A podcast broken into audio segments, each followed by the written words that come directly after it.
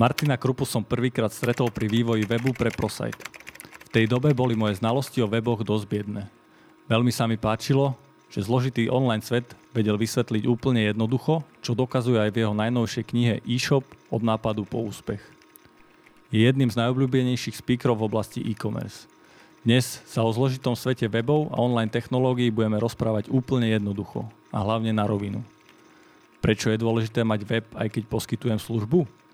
Kľúčom k zákazníkovi je zaujímavý obsah. To budú hlavné témy dnešnej epizódy. A hlavne, nepýtajte si feedbacky od kamarátov, povedia vám veci, čo chcete počuť, nie tie, čo potrebujete vedieť. Vítam vás pri počúvaní ďalšieho dielu podcastu Na rovinu o podnikaní.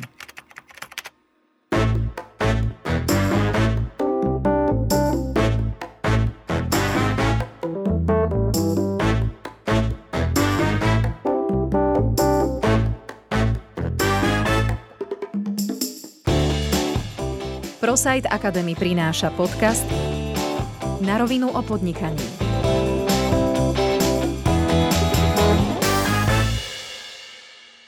Tak ja vás vítam pri ďalšej epizóde podcastu Na rovinu o podnikaní. Verím, že sa vám predchádzajúce časti páčili a získali ste množstvo užitočných rád, ako naštartovať svoje podnikanie.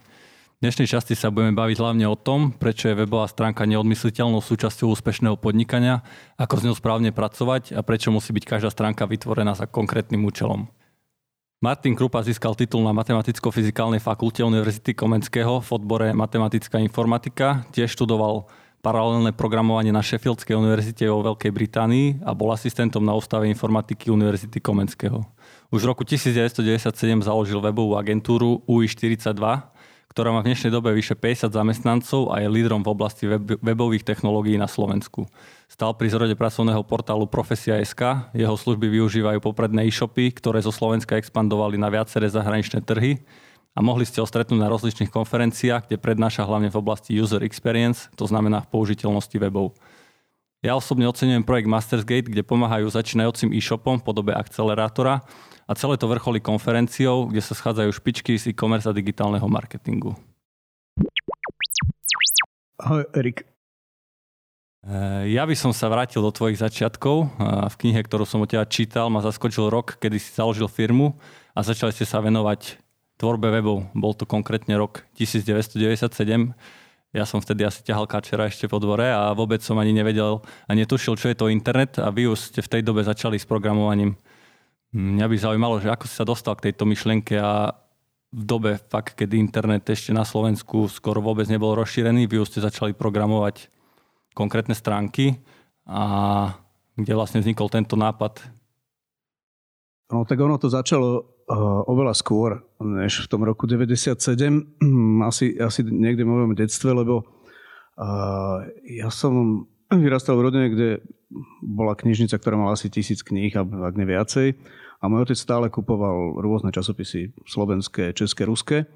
A ja som sa niekedy na základnej škole, čo boli roky začiatok 80 rokov, dozvedel, že existujú počítače.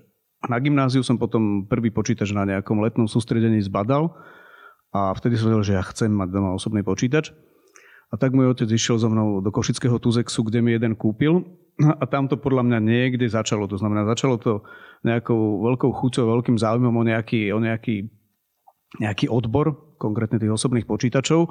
No a potom sa udiala úžasná vec, že ja som nastúpil na tú matematicko-fyzikálnu fakultu v roku 1988 a o rok na to, to bola revolúcia. A počas tej revolúcie sa udiali teda veľké zmeny v krajine, ale súčasne sa diali v tom istom čase aj veľké technologické zmeny. A my sme mali obrovské šťastie, že nás učili pedagógovia, ktorí vyrastali v 60. rokoch a oni to zažili tiež. To znamená, my sme mali veľmi šikovných ľudí, ktorí akurát tých 20 rokov v podstate boli trochu mimo, ale oni veľmi rýchlo nabehli na to, že to, že to je dôležitá vec a rýchlo nám sprostredkovali technológie, ktoré boli nedostupné počas komunizmu. Aj to znamená, existoval nejaké zoznam nejakých embargovaných technológií, kde napríklad bol okrem iného Unix. Samozrejme tam patril aj internet. Hej. A na našej škole sa v podstate necelé dva roky po revolúcii sme sa napojili na celosvetový internet. To málo kto vie, ale 28. oktobra 1991, skôr než Praha, Bratislava, konkrétne Ústav aplikovanej kybernetiky, sa napojil na Viedenskú univerzitu.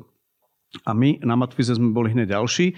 To znamená, že my sme v roku 1991 začali robiť s internetovými technológiami a my sme mali prvé naše e-mailové adresy boli československé ešte, hej. A vtedy existoval samozrejme ešte web, ale existovali také tie prvé technológie okrem e-mailu na internete, čo bolo nejaké FTP a nejaké ďalšie, Veronika a tak ďalej a tak ďalej. A potom prišiel rok 90, tuším 3, keď vznikol web. A v tom čase my sme práve končili školu a dostali sme sa do zahraničia. Ja som mal to šťastie, že som bol cez nejaké štipendium na univerzite v Sheffielde a tam som sadol za počítač a tam som videl web. A to mi bolo jasné, že toto, akože toto je fakt dobré a fakt je to super. Hej. To znamená, že my sme mali šťastie, že sme boli podľa mňa na správnom mieste v správnej chvíli, boli tam správni ľudia a plus sme mali tú chuť. Hej. Mm-hmm. Takže v podstate niekedy okolo roku 93 e, a predtým a skôr si sa dostal vlastne k nejakým tým základom. Ale čo bol akože ten e, prvá myšlienka, alebo, alebo čo bol ten taký hlavný, ako to povedať, neviem, trigger, že ste založili firmu, ktorá sa bude venovať práve, práve tomu? Tak my sme tie technológie samozrejme používali na univerzite. To znamená, že aj sme to učili, aj sme robili nejaký výskum. My sme okrem iného, podľa mňa ako jedni z prvých spravili doplňač slov, taký ten prediktívny, ktorý potom na tých Nokiách fungoval v rámci nejakého výskumu a plus sme veľa komunikovali cez ten internet, keďže sme boli na rôznych miestach zahraničí, takže nám bolo jasné, že toto sú dobré technológie a my sme ich aktívne používali. Hej. My sme boli asistenti na ústave informatiky a normálne sme učili a popri tom, popri práci sme ešte teda lokalizovali nejaký software, programovali a vtedy sme mali takú tendenciu, však dobre, však chceme robiť aj jedno, aj druhé, lebo jedno bolo zaujímavé a druhé nám prinášalo v podstate peniaze. A tak sme chceli v tom pokračovať, ale vtedy nám dekan pán Mederli vysvetlil, že to nejde dokopy, že radšej nech ideme radšej po tom svojom a po tom biznise. Tak my sme vyšli z tých kancelárií, von sme sa pozreli na dvere a tam bolo napísané UI42, to je Ústav informatiky číslo dverí 42 a tak sme ako traja v podstate kolegovia založili UI42. Pamätáš si aj na, na prvý web alebo prvú vec, ktorú ste e, ako UIčko riešili pre, pre zákazníka? Mm, no pre zákazníka. Znamená, my sme samozrejme robili aj nejaké vlastné veci, to znamená, lebo sme mali čas, to znamená profesiu, jety na snehu a tak ďalej. Ale pre zákazníka si pamätám, že vtedy bola nejaká počítačová firma, názov sa nespomeniem, ale pamätám si, že sme robili web a ten dizajn sme robili tak, aby to bolo zaujímavé, tak si pamätám, že sme to menu vyrobili, že sme na, vytlačili alebo nakreslili na papieriky nejaké tie položky v menu a potom sme to zápalkou opalovali a potom sme to nejakým spôsobom fotili, skenovali a potom sme to dostali na počítač, tak to bolo jedna z prvých vecí. Takýto, taký user, takýto user experience eh, hej, hej. v pravom slova zmysle. Vy ako Uičko sa hlavne špecializujete na, na vývoj e-shopov a v dnešnej dobe je, je ak, predávam produkt, neodmysliteľnou súčasťou sa presunúť aj do online prostredia, teda mať nejaký e-shop. Ale čo v prípade, ak poskytujem službu? Prečo má mať zmysel vlastný web a čo je hlavne jeho cieľom? Uh, tak je to v prípade služieb je to podobné, jak v prípade produktov. Tam sa to zdá byť na jednu stranu jednoduchšie, hej, že sú produkty, ktoré sa ľahko predávajú cez web, ako napríklad knižka, to je jedno v princípe, v ktorom knihkupectve si ju kúpim. Stále tá kniha je rovnaká. Ak kupujem niečo zložitejšie, tak aj u produktov to nie je ľahká vec. Hej. To znamená, dajme tomu, že chcem vybavenie elektroinštalácie do celého domu, tak to nebude asi jednoduchý nákup. A podobné je to aj v službách, hej, že služby, ktoré sme, na ktoré sme si zvykli, hej, že zrejme nákup lístkov cestovných, aj keď nevždy, alebo nákup leteniek je už pomerne jednoduchá vec, ale sú zrejme nejaké výbery služieb, ako čo aj môžem povedať, že výber nejakého záhradníka, výber možno nejakého maséra, alebo možno nejaké finančné poradenstvo, ktoré sú zložitejšie. Hej. To znamená, ale v obidvoch prípadoch ten presun alebo tá podpora zo strany, zo strany webu a online je určite dôležitá v súčasnom svete, lebo však ten svet sa celý zmenil. To znamená, že my už nemáme žlté stránky, nemáme inzerciu v novinách, ľudia noviny nečítajú, takže svet sa presúva online a tomu sa musí prispôsobiť podľa mňa aj tí poskytovateľe tých služieb. Takže z mojej skúsenosti mám mnoho ľudí webovej stránky, ale väčšina z nich slúži len ako nejaké interaktívne CV alebo vizitka, ktorá je rozšírená o peknú fotku, životopis a nie je z toho webu vyčítať jasný message, čo ďalej potom, ak ten návštevník toho webu navštívi stránku, vedel by si definovať, čo sú základné ciele webu? Ja by som možno ešte skúsil predtým povedať, že na čo ten web e, by mal globálne slúžiť. Podľa mňa je veľmi pekná taká kategorizácia, sa to v tej našej branži nazýva, že kanály, to znamená, že to sú tie jednotlivé formy toho, cez čo človek komunikuje, hej, ako príklady napríklad Facebook, alebo dajme tomu Google, webová stránka, e-mail a tak ďalej. A treba si uvedomiť, že oni sú rozdelené do viacerých nejakých takých kategórií. A pán Kaušnik to pekne povedal, a Kaušik, pardon, to povedal, on to rozdelil na platené kanály. A to sú tie kanály, ktoré fungujú len vtedy, ak platím peniaze. Hej. Tam, platí, tam patrí napríklad platená PPC reklama hej, na Facebooku alebo na Google. V momente, keď to prestanem platiť, tak nemám z toho žiadnu návštevu, nemám z toho nič. Hej. Tie kanály sú výborné na to, keď potrebujem rýchlo niečo rozbehnúť, potrebujem nejakú pozornosť e, zvýšiť. E, druhá skupina sú prenajaté kanály. A to sú kanály, ktoré z časti si obospodarujem sám. To je napríklad Facebook, Facebookový profil. Hej. To znamená, že ja tam pridávam nejaké príspevky, môžem tam písať, dávať fotky a tak ďalej a tak ďalej. Ale tam si treba uvedomiť, že som odkázaný na to, čo sa na čo sa, čo sa rozhodnú vo vedení Facebooku. To znamená, že ak vedenie Facebooku, tak ako spravilo pred dvomi rokmi taký experiment, že rozdelilo ten feed na firemné a teda tie ostatné, tak ja zrazu môžem zmiznúť z toho Facebooku. Hej. A to je veľmi, veľmi vážna vec, to znamená, to si málo kto uvedomuje, to znamená, že ak myslím a niečo na internete chcem robiť dlhodobo, to znamená, že nie mesiac alebo čo viem, pol roka, ale chcem to robiť roky, tak podľa mňa v prípade tých prenajatých kanálov treba byť veľmi opatrný. Hej. Máme taký príklad vo firme, keď sme už dávnejšie pomáhali jednej anglickej cestovnej kancelárii v podstate s výrobou webu, s propagáciou na internete. Oni boli e, v takom segmente tých luxusnejších e, hotelov a boli veľmi dobre zaindexovaní v Google. To znamená, keď niekto v Google vyhľadával napríklad v Manchestri hotel e, s tenisovým kurtom, tak oni boli na jednom z tých prvých miest. A oni naozaj mali veľkú návštevnosť a zmysluplnú, ktorá na konci končila rezerváciami, čo bolo skvelé. Ale je, a do toho samozrejme investovali kopec času a peniazy, aby tam boli, aby bola vystavaná na to stránka a tak ďalej. Podľa mňa to bolo z ich pohľadu voči vtedajším podmienkam, ktoré mal Google, aj podľa mňa voči ich potenciálnym klientom korektné, čo robili. Všetko bolo OK. A jedného dňa Google zmenil algoritmus a povedal, že tieto stránky už nie sú na tých prvých miestach, a v podstate im zlikvidoval biznis. A z časti aj nám. Hej. To znamená, tá firma reálne skončila v bankrote. Hej. Doteraz ešte nám nejaké drobné, drobné libry posielajú. A, ale to chcem povedať, že to je znovu prenajatý kanál. Aj ten Google je prenajatý kanál. To znamená, že vy si môžete budovať to SEO, to je Search Engine Optimization, to znamená, že to je celý ten, celá tá oblasť toho, aby ste boli vysoko na tých miestach. A tam si treba uvedomiť, že šmahom ruky, akože rozhodnutím niekde mimo vás, zrazu môžete odtiaľ zmiznúť. Hej. Takže e, vrem, že treba byť opatrný aj čo sa týka tých prenajatých kanálov. A potom existujú vlastné kanály, hej, a to je ten web. A plus ďalšie, a tam je obrovská výhoda, že to sú vaše. To znamená, že vy keď ten web vyrobíte, tak vy ho viete samozrejme, ten obsah, fotky, všetko je vaše, ešte aj tá URL adresa je v princípe vaša, ak si za tú domenu platíte. A či si ju presunete ja neviem, z jedného servera na druhý, to je jedno, to už nikto nevníma, to je nejaká taká tá komoditná infraštruktúra pod tým, hej?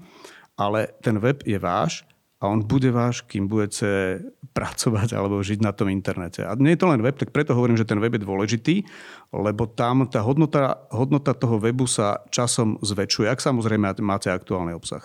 A nie je to len web, tam patria samozrejme aj mailové newslettere, blogy, konec koncov aj tieto podcasty, ktoré napríklad teraz robíme, tak ten podcast môže byť samozrejme cez nejaké, cez nejaké platformy šírený, ale ten podcast patrí firme, ktorá ho môže využívať roky, roky. Takže preto je ten web dôležitý a treba na ňo dbať, že samozrejme je, je dlhodobo akože jedna z tých najhodnotnejších investícií na internete podľa mňa. Takže je potrebné si budovať nejaké vlastné, vlastné duševné vlastníctvo no, určite, niekde, áno. niekde hore a Aj. nespoliehať sa na Facebook, Aj. prípadne Instagram, lebo príde deň, kedy to celé sa zmení. A... No určite príde deň, keď sa to zmení. E, dobre, tak ja by som sa vrátil ešte k tomu, že, že čo je, alebo ako si definovať tie základné ciele webu, alebo každý web by podľa mňa mal, má určitý zmysel, prečo je vytvorený. Nie, nie je to len tak, e, že chcem mať teraz pekný web a asi vytvorím, ale že ako si definovať, ako si správne nastaviť tie ciele. Tak e, v prvom rade ten web sa podľa mňa musí prispôsobiť tomu, jak funguje tá služba, ktorú ponúkam. Hej. To znamená, že je len veľmi málo služieb takých, ktoré naozaj viem cez ten web aj realizovať. Mhm, to znamená, Môže to byť možno nejaké poradenstvo v prípade niečoho jednoduchého, ale v princípe web a časti okolo neho, to znamená vrátane, nejaké propagácie a ďalších vecí, slúžia na to, aby som vyvolal nejaký záujem a získal nejaký kontakt. To si myslím, že je taký ten cieľ, ktorý v prípade služieb, kde na konci je vzťah e, človeka s človekom, tak na to sa treba zamerať. A to si treba predstaviť, že v ktorých tých momentoch toho rozhodovania alebo získavania informácií uh, web, vrajme, že aj tie prípadne ostatné kanály môžu, môžu pomôcť. Hej. Takže, takže ten cieľ samozrejme na konci podľa mňa je kontakt, ale k nemu treba ísť samozrejme akože opatrne, opatrne a postupne. Pri e-shopoch môžeme ako úspešnosť webu sledovať relatívne jednoducho a to meraním akože konverzií. V tomto prípade je to dokončený nákup, ale ako vyhodnocovať a čo sledovať pri poskytovaní služby. Tiež tam bude nejaká konverzia, ale... Tak výhoda, výhoda tohto nášho online sveta je samozrejme v tom, že, že je merateľný. Hej. To znamená, že tá konverzia vo webovej analytike, hej, ktorá by mala byť súčasťou v podstate každej aktivity, ktorá sa na tom internete a na webe deje, tak je na konci nejaká konverzia. To znamená, to pod tou konverziou rozumieme to, že ten e, návštevník webu, e, dajme tomu, nechá nejaký kontakt, prejaví záujem o niečo, stiahne si nejakú informáciu, vyplní nejaký formulár a tak ďalej. Hej, to je to, čo nazývame konverziou v prípade služieb. V prípade e-shopu je to zvyčajne nákup, nákup toho tovaru. Takže tá konverzia je a samozrejme aj tam sú nejaké čísla, že napríklad v e-shopoch priemerná konverzia býva 2 až 3 To znamená, že dvaja až traja ľudia zo 100 niečo na e-shope kúpia. Hej. Samozrejme záleží to znovu. U knih je to viacej, u, ja neviem, sedačiek alebo u nábytku je to menej. A to isté existuje aj v službách, že napríklad, pokiaľ si pamätám, tak viem, že finančníctvo, finančné služby majú konverziu okolo 10 hej. Ale znovu to je znovu nejaký, nejaký priemer a určite napríklad, je nejaké, poviem, že PZP, to znamená nejaké povinné, povinné poistenie aut, tak zrejme tam to bude viacej. A na druhej strane viem si predstaviť, že nejaká poistenie nehnuteľnosti alebo nejaký, nejaké hľadanie nejakého úveru sú oveľa zložitejšie služby, kde tá konverzia bude nižšia. Hej.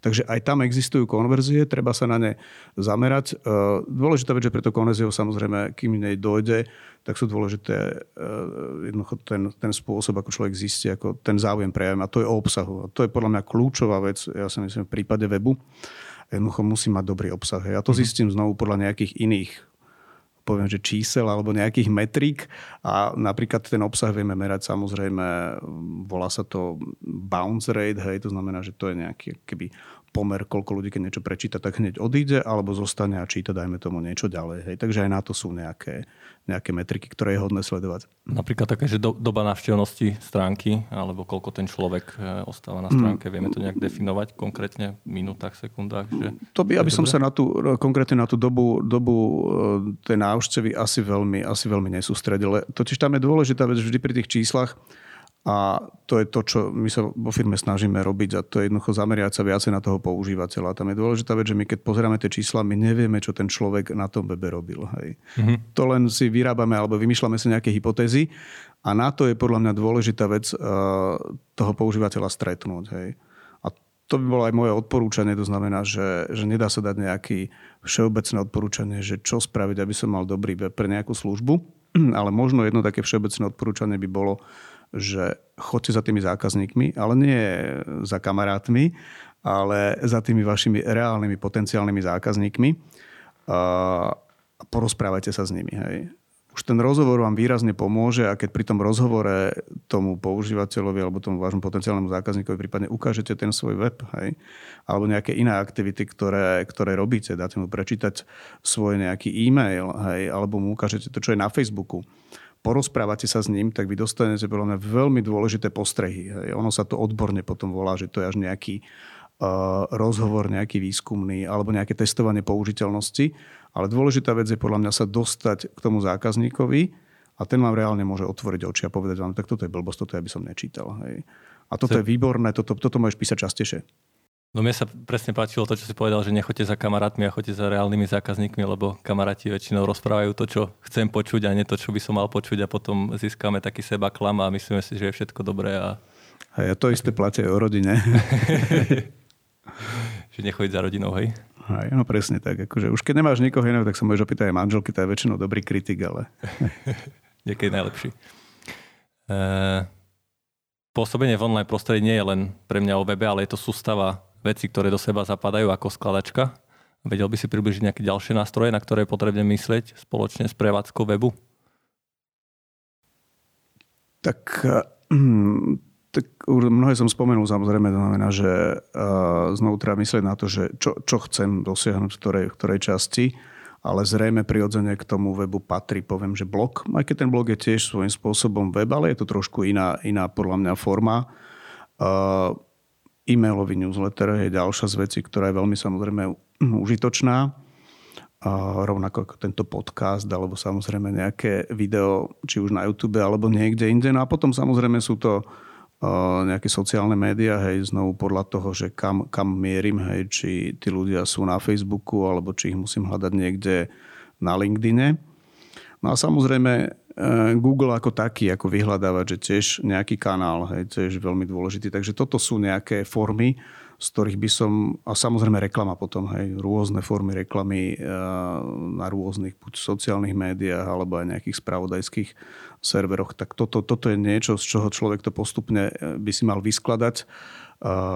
Jednak ten postup tej propagácie a potom aj samotný ten web a tú komunikáciu následnú s tými svojimi klientami potenciálnymi. E, spomínal si ten blog, je to taká špecifická časť celého webu prečo by ľudia vlastne mali písať blogy a pomáha to nejak k tomu, aby som sa dostal na tie popredné priečky v tom vyhľadávaní, alebo... Tak znovu je to o tom používateľovi. To znamená, že ak mám používateľov potenciálnych, ktorí nečítajú, tak tie blogy budem spísať zbytočne. Hej. To znamená, že podľa mňa je veľa služieb a segmentov, kde blogy písať nemá zmysel. Hej. Na jednej strane ľudia ich radi píšu, trvá to dlho, nie je to ľahké hej, a nikto to nečíta. To znamená, že práve znovu musím spoznať, či ten môj používateľ je ten, ktorý, ktorý bude čítať. A ak bude čítať, no tak potom samozrejme už prichádza tá robota toho, toho písania, korektúr a tak ďalej a tak ďalej. Moje pozorovanie z posledného obdobia je také, že skôr sa to blíži k takým niečomu, taký formát, ktorý sa nazýva mikroblogy.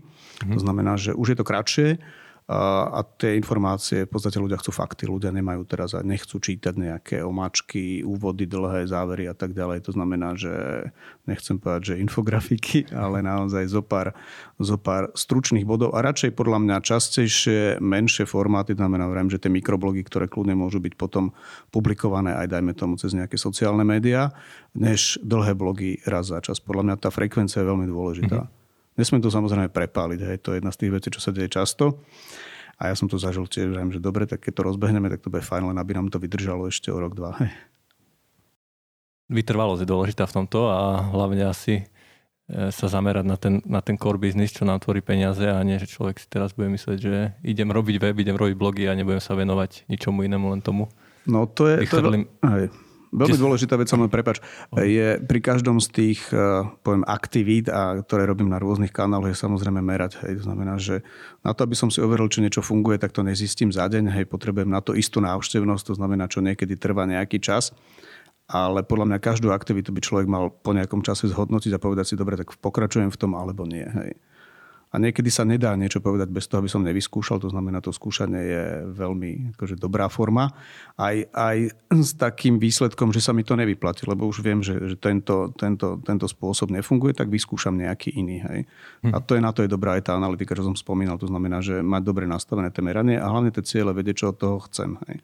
A podľa toho zistím, či má alebo nemá niečo zmysel. Či už blogy alebo niečo iné.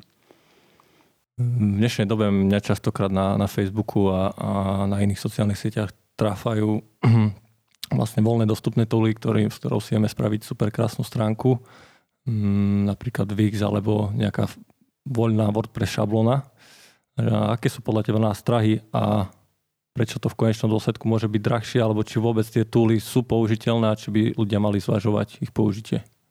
Ja som v tejto téme nie som úplne ne, nezávislý, keďže ja som práve ze firmy, ktorá propaguje tú výrobu na mieru.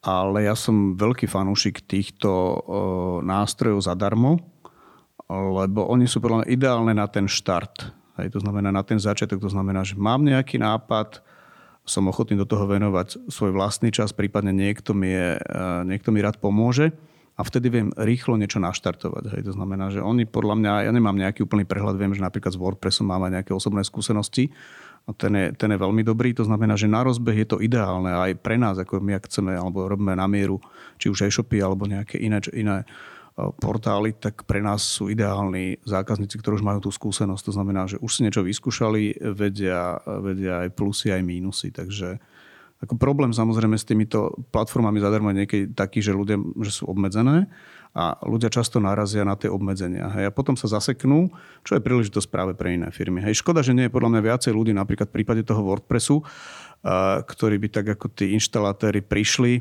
a niečo tým ľuďom dorobili. Len tam je problém aj tá cena. Hej. To znamená, že za drobnosť, e, ja neviem, si ľudia nevedia možno vypýtať alebo zaplatiť tých 50 eur. Hej. A to je problém trošku. Takže ako vraví, že na úvod je to určite super vec, že človek určite. si vie omakať vlastne ako ten web funguje, čo je za tým, čo je vlastne ten frontend, čo je backend.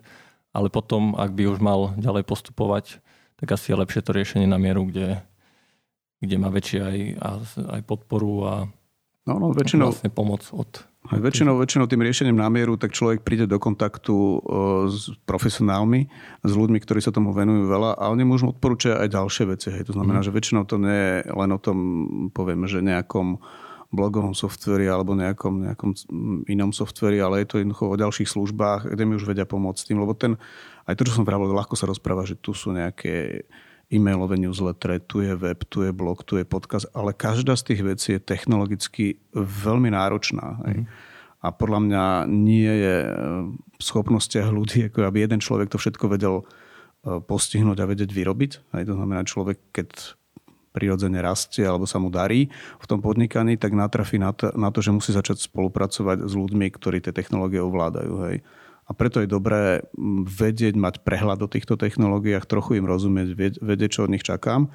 Ale je dobré prísť jedného dňa do kontaktu s tými ľuďmi, ktorí sa tomu venujú detailne a oni už poznajú podľa mňa možno ďalších ľudí a jednoducho ten tým a, a ten, ten vzťahy s ľuďmi a s tým odborníkom podľa mňa vám pomôže. Ak to tak celé zhrnem, eh, čo vieme považovať za úspech pri realizácii webu? Alebo čo, ako merať úspech, keď máme web? No podľa mňa to je jak v hociaký inom buď podnikaní alebo nejakých aktivitách. No ak, ak to funguje bezo mňa, tak podľa mňa vtedy je to úspešné. to znamená, že keď si predstavím, že mám nejakú službu, ktorá, ja si vymyslím kaderníctvo, maserstvo, alebo som záhradník a tak ďalej, tak ten web mi funguje asi dobre vtedy, keď sa tomu nemusím veľmi venovať. Hej. To znamená, že zrejme to nebude fungovať samé, si myslím. To znamená, vždy za tým musí byť nejaký človek ideálne nejaký spolupracovník alebo, alebo niekto. A ja sa na to môžem pozrieť raz za čas, hej, ale nemusím sa tomu venovať každý deň, nemusím riešiť, že server padol, veľa peňazí sa minulo na reklamu a tak ďalej a tak ďalej. Takže toto je asi tak všeobecne, ak, ak teda sa tomu nemusím venovať a funguje to. Takže treba myslieť na to, že, že s tým webom prídu aj nejaké náklady, či už finančné, alebo takisto mm, ľudské. A je dobre myslieť na to, že v budúcnosti vlastne ten web bude mať nejaký tým, ktorý sa bude o neho starať a takto v podstate nám bude pomáhať podnikaniu a zvyšovať Asi. takisto. Hej, zrejme, zrejme ten web je tak e, technologicky zložitá vec, že naozaj to jedným človekom, okrem nejakých špeciálnych výnimiek, e, sa nedá pokryť. Hej. To znamená, že tam sme asi odsudení na to, že musíme robiť v týme, čo je podľa mňa super a tie náklady na ten tým a na nejaké tie nástroje pod tým, no tak to už musí byť samozrejme súčasť toho, tej celkovej kalkulácie toho môjho podnikania. Aj to znamená, že nielen web, ale samozrejme to celé, celé niekde začína a končí tou maržou. Ak z tej marže viem dostatočne dobre pokryť uh, tú internetovú časť, tú podporu toho získavania tých zákazníkov a tak ďalej, tak vtedy asi je to, je to v poriadku. Ale treba to brať asi v celku naozaj, že niekedy, ja to aj tak vnímam, že niekedy uh, pomôže, keď napríklad, my sme často boli vnímaní ako firma, ktorá robí marketingové aktivity. Hej, celá. Mm. Boli sme často v nejakej marketingovej krabičke a tá marketingová krabička je často, alebo tá, tá položka v účtovníctve alebo v tabulkách je často fixná, hej, alebo v takých tých blbých obdobiach, ako je napríklad nejaká, nejaké zlé ekonomické podmienky, sa dokonca seká táto, táto časť. A pre nás to nebolo dobré. A veľmi často nám pomohlo, keď sme pri debate neviem, s finančným riaditeľom, nás prehodili z krabičky marketing do krabičky predaj. Hej. Mm-hmm. A to je podľa mňa aj správny, správny pohľad na web a ostatné aktivity. Jednoducho my sme, alebo tieto veci sú často súčasťou predaja. Hej. A tam už sú ľudia zvyknutí, že keď mi to prináša predaje, tak ja som ochotný za to dať viacej. Hej. Takže to je často taký, taký pohľad, ktorý mnohým pomôže ten web trošku trošku viacej rozbehnúť. Stále by ten web mal byť ako braný uh-huh. ako investícia a celkovo ten marketing, ktorý nám na konci dňa pomôže zvýšiť tržby a predaj, takže brať to len ako nejaký marketingový výdaj je podľa mňa milné. Hej. Takže v tomto s tebou súhlasím. Ja mám na záver jednu takú nezvyčajnú otázku. Ja stále nejakého hostia spýtam e, niečo úplne iné, alebo, alebo niečo, čo možno nečakáš.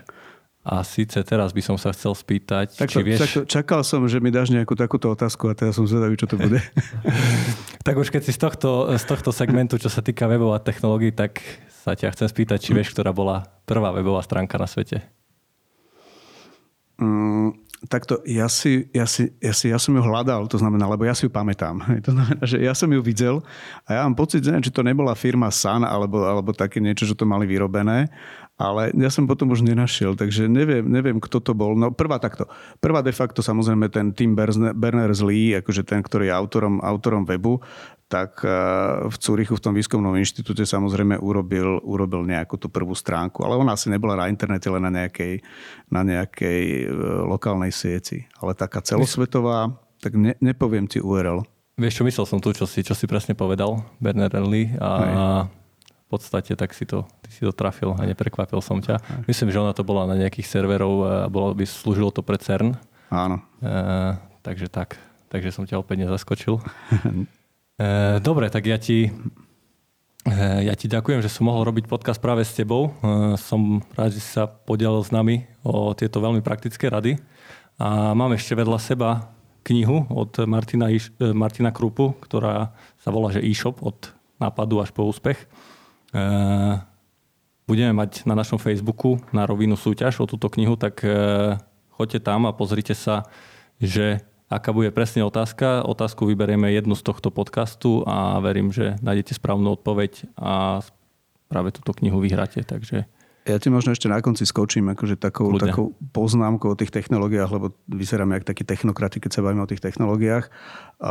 Aj tá kniha končí takou, takou úvahou o tom, že samozrejme teraz zažívame to, že tie technológie často zneužité na rôzne akože nemilé veci ale podľa mňa to záleží len na tých ľuďoch, čo ich používajú. Hej. Ale ak chceme tie technológie vedieť používať dobre, tak ich potrebujeme poznať. Hej. A to je to, čomu ja verím, že, že treba sa s nimi zblížiť a my vieme, zistíme, že tie technológie nie sú ani dobré, ani zlé, ale vieme ich použiť aj, aj, hej. Tak ja verím v to, že, že aj to, čo my, o čom sa rozprávame, tak bude použité samozrejme a je tam veľký priestor na to, aby sme sa mali lepšie vďaka nim. Ďakujem pekne, ja verím tiež a presne aj za týmto účelom robíme tieto podcasty, aby, aby sme sa mali všetci lepšie. Tak my sa budeme počuť presne o dva týždne s ďalšou zaujímavou témou a nezabudnite nás sledovať na Facebooku, takisto na webovej stránke www.narovinu.online a ak sa vám tento projekt páči, budeme len radi, ak o ňom poviete aj ďalej. Ďakujeme za pozornosť. Ďakujem, dovidenia. Počúvali ste na rovinu o podnikaní. Dvojtýždenný podcast spoločnosti ProSite Slovensko. Podcast na rovinu o podnikaní nájdete vo vašich mobilných podcastových aplikáciách alebo na streamovacej službe Spotify, ale aj na webe www.narovinu.online. Dnešná epizóda vznikla s podporou ProSite Academy, vzdelávacej platformy spoločnosti ProSite Slovensko. Strich a produkciu zabezpečila spoločnosť Button Media. Do počutia o dva týždne.